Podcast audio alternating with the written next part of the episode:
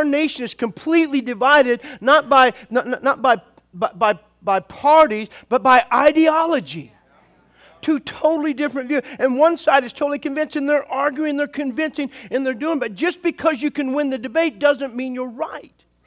And it doesn't matter whether it's in that issue of life or whether it's in the arena of faith. All the different arenas of faith, all the different doctrines, all the different churches, all the different viewpoints, I don't care. You can get together with people of a different denomination. You can get together with people with what we would call cults or different. They're convinced, man. They're going to tell you, they're going to argue. It says here, it says here, it says here. Good argument, but you don't have to convince me. I'm not the one you need to convince. You need to bring that before God. Are you with me? For when it comes to matters of faith and original intent, our argument,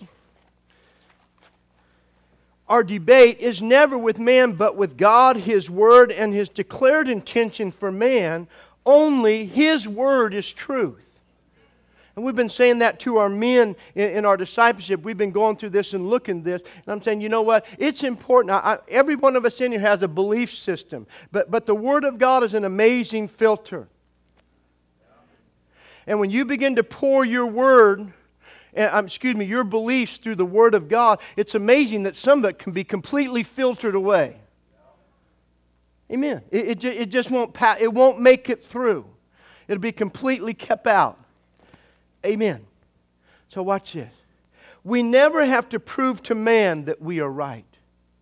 I'm not here today to prove to you that, that, that my beliefs, my doctrine, I'm only here to declare God's word to you. And, and, and, that's why when I preach, I try to give you as much scripture as I can. I want to say that. Just go back to the Word. If I tell you something that isn't in the Word of God, please throw that away.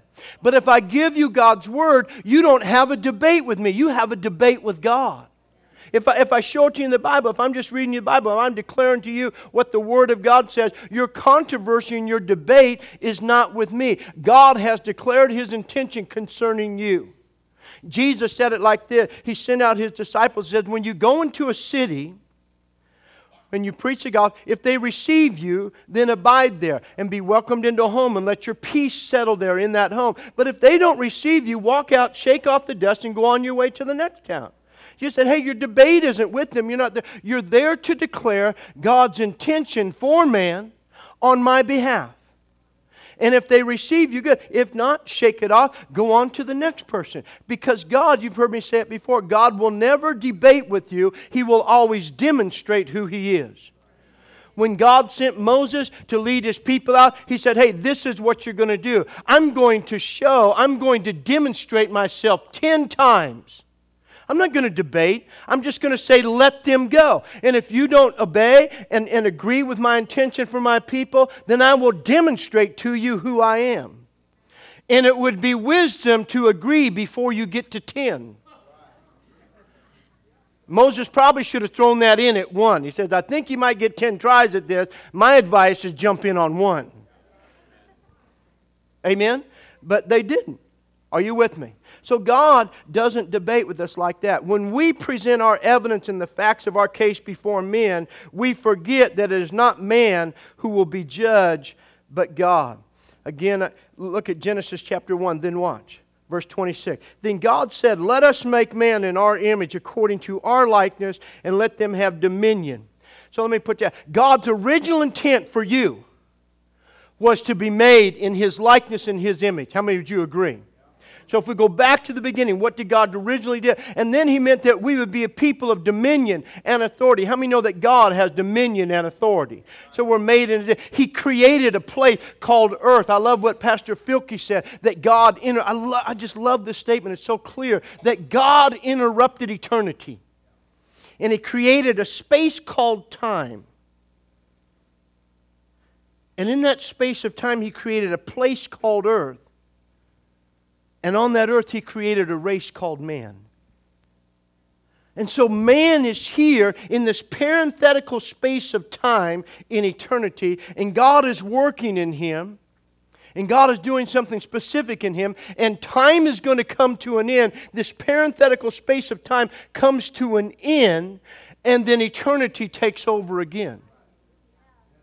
This time is just a space.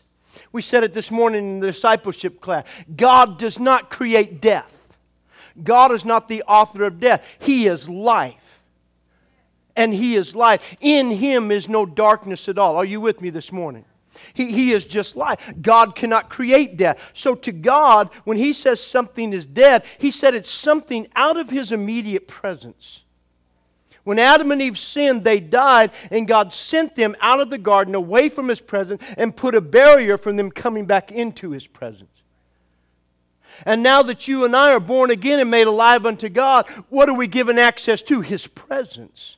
And life in God is being able to abide in Him, in His presence, being reconciled back to Him, being joined back to Him. So now we have life in Him. But anything outside of God, he considers dead. Are you with me this morning? So God created man in his image, likeness, and dominion, and he created them to multiply and to be fruitful and then to replenish the earth. And, and, and that's the plan for man, that we be productive. Go with me to Romans chapter 3.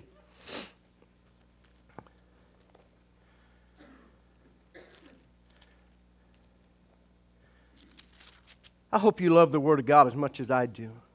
I love just getting in and peeling it open and finding out, God, let me see some more. After all these years, show me something else. Amen. Romans chapter 3, and look at verse 9. What then? Are we better than they? Paul speaking about the Gentiles and the Jews. For we previously shared charge, both Jews and Greeks, that they are all under what?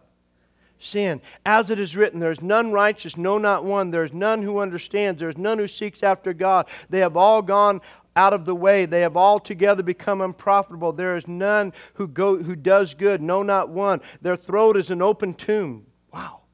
Their tongues, they have practiced deceit. The poison of asp is under their lip, whose mouth is full of cursing and bitterness. Their feet are swift to shed blood. Destruction and misery are in their ways, and, and the way of peace they have not known. There is no fear of God before their eyes. How many know that's all? Those are all references to Old Testament scriptures, and Paul's bringing in the present reality of his day. But I'm telling you, that's a word for today just as well. That's where we are. Amen. Now we know that whatever the law says, it says to those who are under the law. Now watch this that every mouth may be stopped, and that all the world, I say all the world, not just the Jews, but that all the world may become guilty before God. Therefore, by the deeds of the law, no flesh will be justified in his sight, for by the law is the knowledge of sin. Or in other words, when God judges, he's going to judge righteously. And in dealing with us, our argument is never with men, but before God. When, when we come up with, this is what I do, this is what I believe, I'm glad for you. Live any way you want, but you do not have to convince me. I believe this is okay. I believe God understands. I'm glad you believe that. But you don't have to convince me. And in fact, if you're trying to convince me, you're not sure. Because when you know that you, I don't have to say anything. That's why they marveled at Jesus. When Jesus was being accused, he didn't answer them anything. Whatever you're saying, that does not pertain to me. I'm not going to give it audience. I'm not going to give it creed. That doesn't pertain. Now, when you ask me a direct question, are you the Son of God? When they got direct, it was something they needed. Yes, I am. As you say, that is it. But when Pilate said, Don't you know I have power over you? Jesus said, Well, let me just correct you here just for a moment. You have no power over me unless it was given to you by my Father in heaven. If I pray right now, God will send legions of angels and deliver me. Pilate says, I think I'm going to let the guy go. And Pilate comes back and says, I find no fault in him. So listen to what I'm saying. When you know you're at right standing, you're not arguing with men. Jesus was not debating with Pilate. He wasn't debating with his accusers. He wasn't justifying anything that he does. But when we, when we get into a level where we feel like we have to justify with man, I, I submit to you that you are not living to your original intent. Because when you know that you're living how God ordained you to live and created you to live, there is a freedom in that. And it doesn't need to be defended. Are you with me this morning? Think about it. A convincing argument and a life lived by conviction and conformed to the truth that we boldly espouse and live is not proof that we are right. Wow. Only what we are convinced and committed to, what we think is the truth. If you're living like that, that just means you're convinced and you're committed to living that, but that doesn't mean that it is the truth. In the end, all men will stand before God and give an account. Wow. Now I'm reading this to you and bringing that because last week we talked about reconciliation. And we're going to get to it here in just a moment. Stay with me. But go with me, if you would, to Matthew chapter 18. Pastor, you say, why is this so important? Why do we need to hear this? I believe that we're getting ever closer day by day. When I said that God, and Pastor Filkey made that statement, that God interrupted eternity and created a space called time, I believe we're closer to the end of the space called time than we have ever been before. I, am not an end time prophecy guy that looks at every little thing going on in the, in the Middle East and goes, say, man, this is it, get ready, do that. I still believe in the rapture of the church. I still believe that the church has an ordained purpose apart from the nation of Israel. We are grafted in, but we have not taken their place. We are not spiritual Israel and they are cast away. They are still his people. He still has an everlasting covenant with them. He is going to fulfill that covenant with them. And besides that, if all Israel got saved, there'd be nobody left here to fulfill prophecy. Just saying, amen. A Jewish guy challenged a Christian with that one day. You want to get us all saved? Who's going to fulfill the word? Amen. But Israel is different than the church. Amen? And so, with that, but we, I believe we are close to that end time. And in the last days, the Bible says that strong delusion will come. So, the closer we get, deception gets stronger. And every time I say that word, I say the only problem with deception is, is that it's deceiving. You will never talk to a deceived person who will admit that they're deceived because they're deceived. I didn't mean to go so deep on you, but that's just the truth. Amen? so, what? Matthew chapter 18, and look at verse 21. Then Peter came to him and said, Lord, how often shall my brother sin against me and, for, and I forgive him? Up to seven times? And Jesus said unto him, I do not say to you up to seven times, but up to seventy times seven. Now listen to these next couple verses. Therefore, the kingdom of heaven is like a certain king who wanted to settle what? Count. Everybody, person, look up here. Take my glasses off so you're not blurry. There will be a day when every person, every one of you, me, all of us, will stand before God and settle our account. That's it.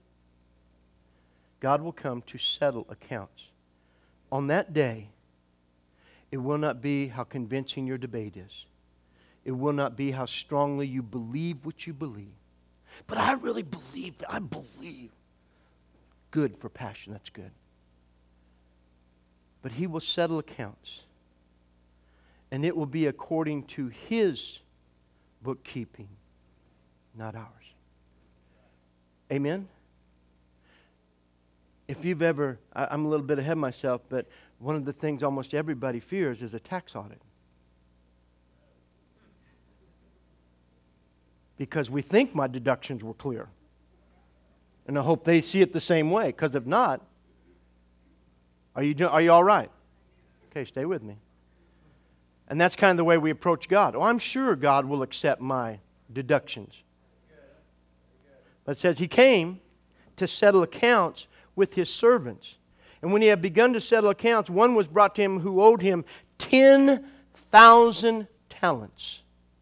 Now, just to give you a picture of that, that is, in our currency, that would be billions a day. A talent, uh, uh, the average talent was 75 pounds. The temple talent was 150 pounds, or as much as a grown man could carry. In this case of gold. So this guy had 10,000 times 150 pounds of gold as a debt can you say insurmountable? Amen? And he comes and he asks for forgiveness, and the Lord forgives him. Romans chapter 5, verse 8. While we were yet sinners, while we were in complete debt beyond our ability to ever reconcile, God commended his love towards us and demonstrated his love for us and wiped our account clean. Paul in Romans 5 explains this parable. And you've been wiped clean. Now, please let me explain to you like this. When you were at your worst, God loved you as much as He loves you now. Not when you got a little better, but when we were totally in debt beyond ability. He said, Your account is clean. He put all your debt on Christ and completely forgave you. And then he says, and, and I said it last week forgiveness, true forgiveness, is not something that we give. I have to read it, so I don't want to say it wrong. True forgiveness is for the sake of restoration, is when you take the blame when you're not at fault.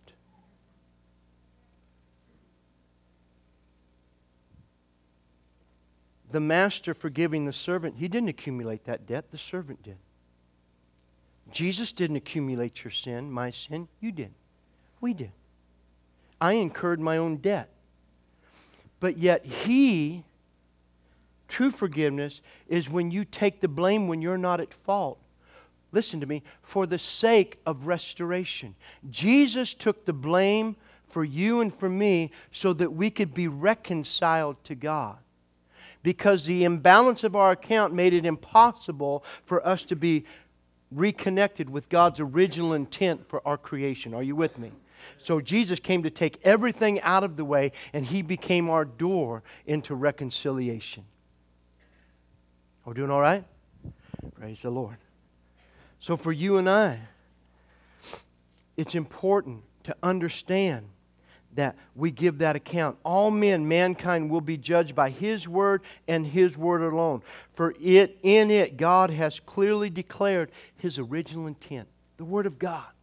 How important. As a pastor, I've been saved for 34 years. In just a couple weeks, December 13th, gave my life to Christ, 1970. 34 years. Awesome.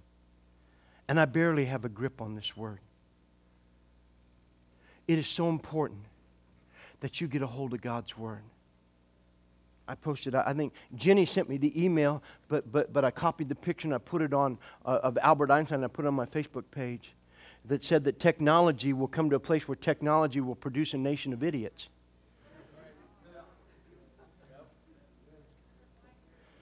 And I'll tell you right now, it's evident in the last election.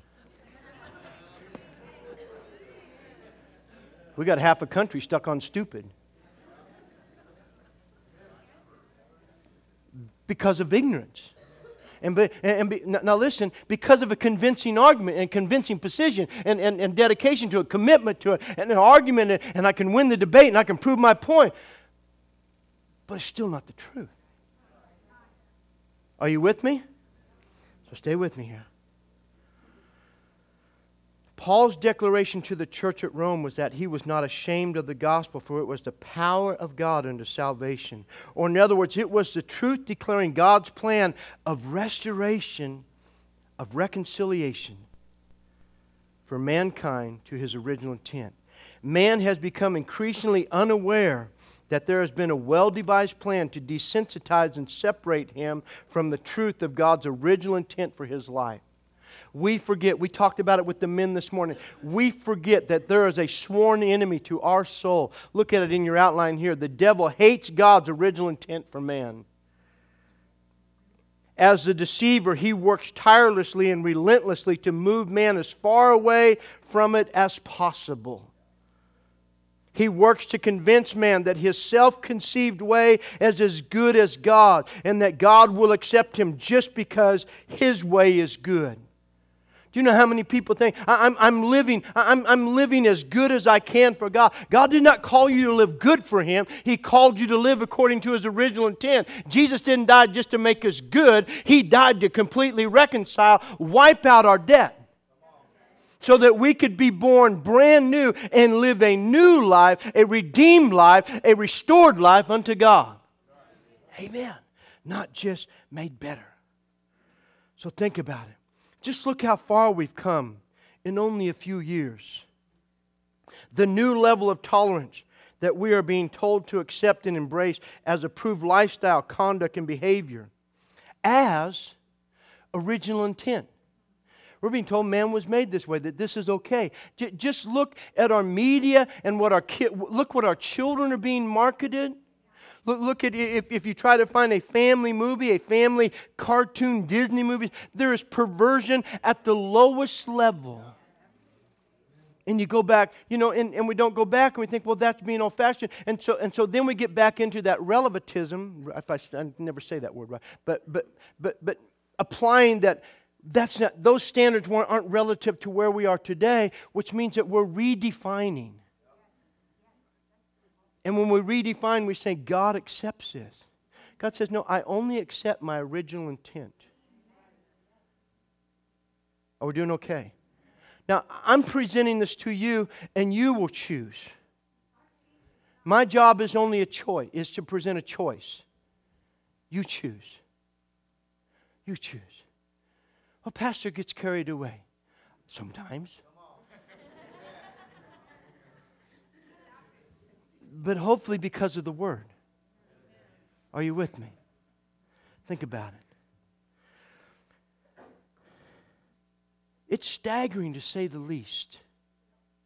How many grew up with Ozzie and Harriet? And then we went to the next generation, Beavis and Butthead. now we have The Simpsons and then everything else. And now we have The Walking Dead. Some of the hottest things, uh, um, you know, that we're doing. Now what? Everything. We're becoming so insensitized. We have Christians totally enamored with the Twilight series. Blood sucking vampire. So, so, so, so Hollywood has glamorized demonic activity. And what it means is, it's not that bad. And, and now listen, I'm not preaching standards. You draw your own line. Go watch Bloodsuckers. I could care less. Amen. If I want to watch a demon movie, I want to watch Lord of the Rings where you kill the demons. Let's kill some orcs. Ah, I'm into that. All right? It's cool. Good triumphs over devils. Amen. And so, you know, J.R. Tolkien, he kind of had it kind of weird, but it was cool. Amen. But I'm not going to watch it where a girl falls in love with a vampire and then they have this thing and it's, and it's honeymoon. Everybody, oh, it's real love. No, you're deceived. You got a dog sucking on your neck. Amen. Listen, listen. There's so many things about our life that you were not intended to live like that. Years ago, pastor friend of mine, his son raised up, and his son just one day had a great music gift, went out and said, Dad, I'm going to pursue my career. Just went out and went back to Chicago and got caught up in all this stuff and was in a mess, and he called home. Vernon Owens was his name. He passed away. He said to his son, when his son called, he said, Son, hear me. You were created for better than this. You were created for better. Can I just tell you, my whole message to you in this is you were created for better. God's original intent for our life, when you understand reconciliation, let me finish just these couple points and hopefully bring it into clarity. I look at this. Think about God's original intent for our life. Look at our nation. How many know this, what we have today, is not the original intent of our founders? But we're being told this is what it means. We're, we're being, listen, the same thing that's happening with the Word of God is what they're saying with the Constitution of the United States. The Constitution of the United States is not a living document. Because if it's a living document, it's ever changing and adapting to the culture of its day. It did not establish. It was a document that declared what this nation would be founded upon. It would be the foundation, and you would not erode the foundation, or else the whole structure would fall. And that's where we're heading today. That's why we, we were never meant to be a democracy. We, we were founded as a republic. We are not a democracy, we are the republic of the United States, not the democracy of the United States. But gradually, by time, we think we're a democracy. The United States is not a democracy. Democracies fail. Because you read it uh, uh, uh, uh, to Tocqueville when he came. Alexis de Tocqueville came, and he said a democracy will end as soon as the people find out that they can vote themselves checks out of the Treasury's coffers and they would continually vote to get more and more. We just did that in the last election. We voted ourselves another check out of the government's coffers, and we're the ones paying into it. We are stuck on stupid. Forgive me, I'm still upset. I know. Throw money, not rocks. Okay, watch. Jesus came to reconcile the books and to clear the counts for man before God. Bill, if you come back to keyboards. When you take your bank statement and bring it into balance, you're reconciling your account. You should get back to zero or to a positive balance. Everybody, please look up here. Teenagers, please. You get a bank card, you go, you swipe it at the little ATM thing. Just because it says plus, it doesn't mean you have money.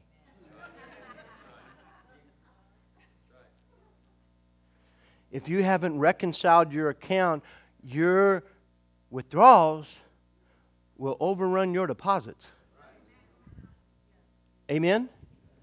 So you have to go back. You have to reconcile. Is there, a deposit to equal my withdrawal? Because if deposits become less than withdrawals, you end up in a negative territory. Amen? And the only way to do that is you have to put back in. With sin in our life, we got into such a negative, man got into a territory where he could not reconcile himself. Matthew 18, we read it, that the man was there and he had a debt beyond what he could pay, so it could only be forgiven. Write this down. Sin is a debt that can never be repaid if you're trying to pay for your sin by being good, if you've been bought into the, to, to, to the restructure of God's original intent that you really don't have to be born again, you just have to be a little gooder than you were before. Just go to church and be good, be as good as you can be. Jesus did not die for you to be as good as you can be, He died for your account to be completely obliterated, wiped out, clean slate, and you live a brand new person in Him, not just a gooder. Amen.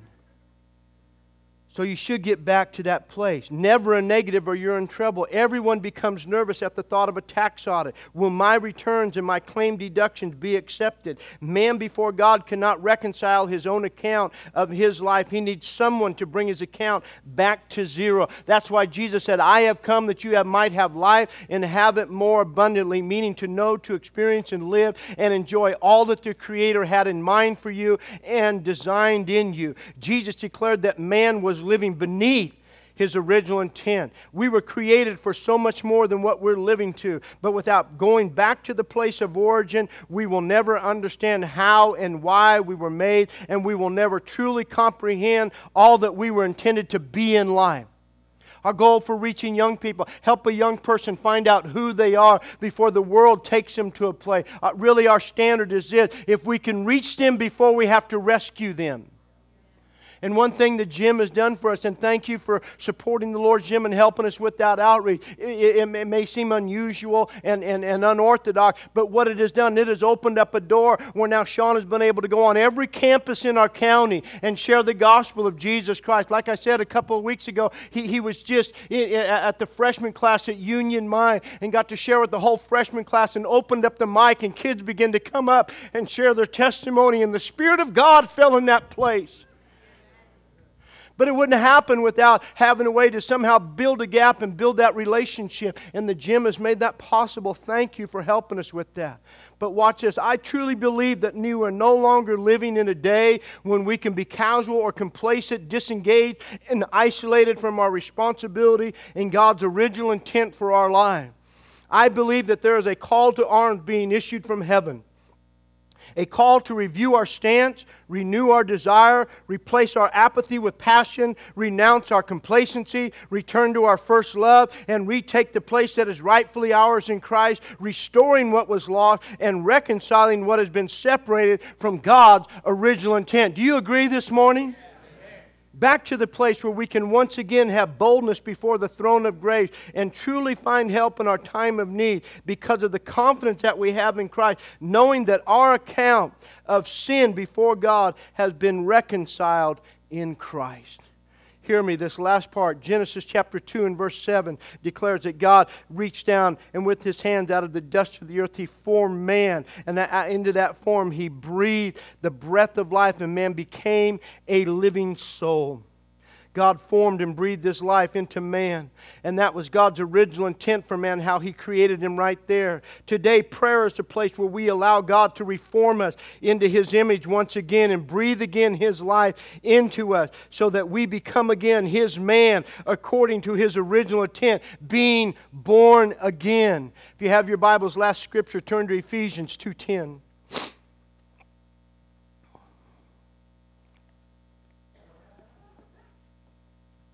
Go, go ahead.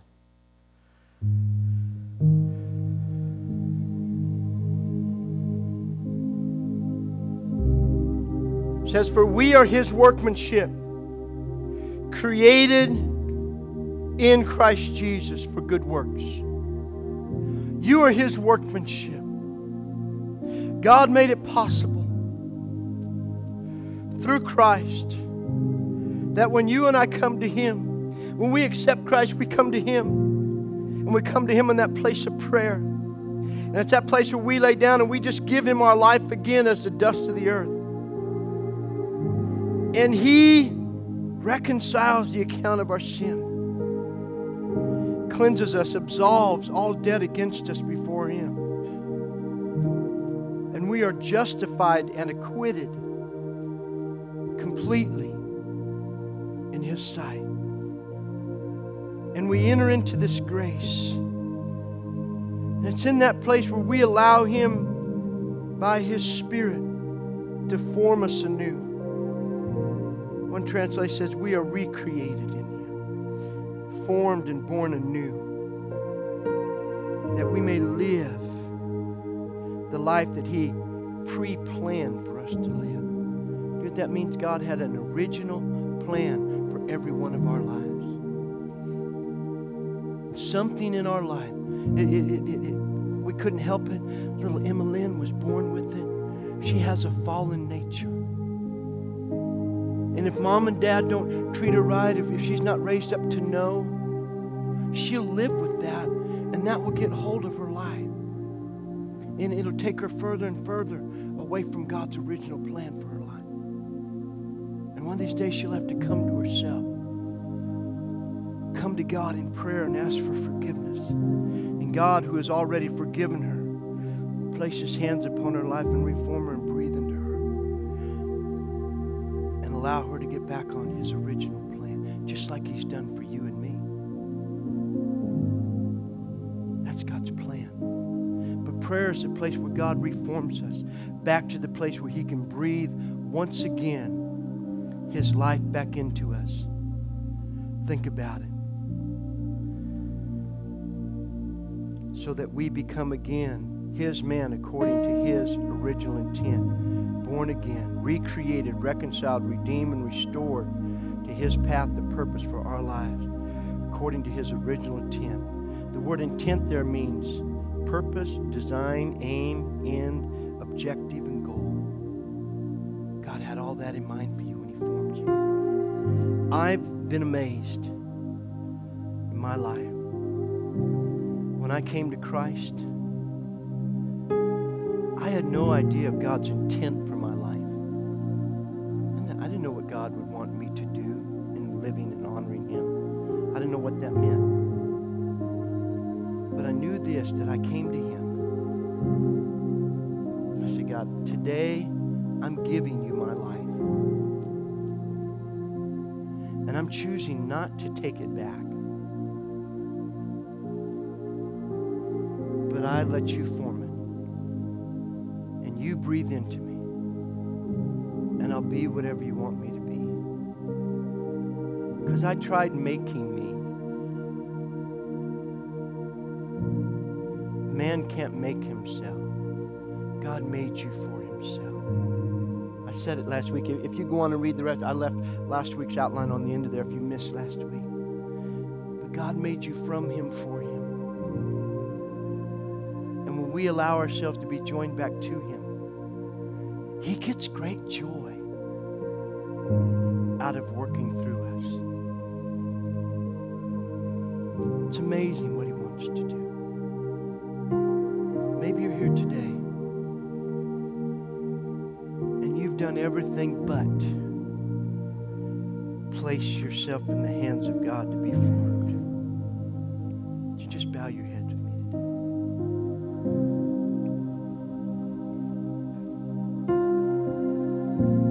Done everything but allow yourself to be placed into His hands.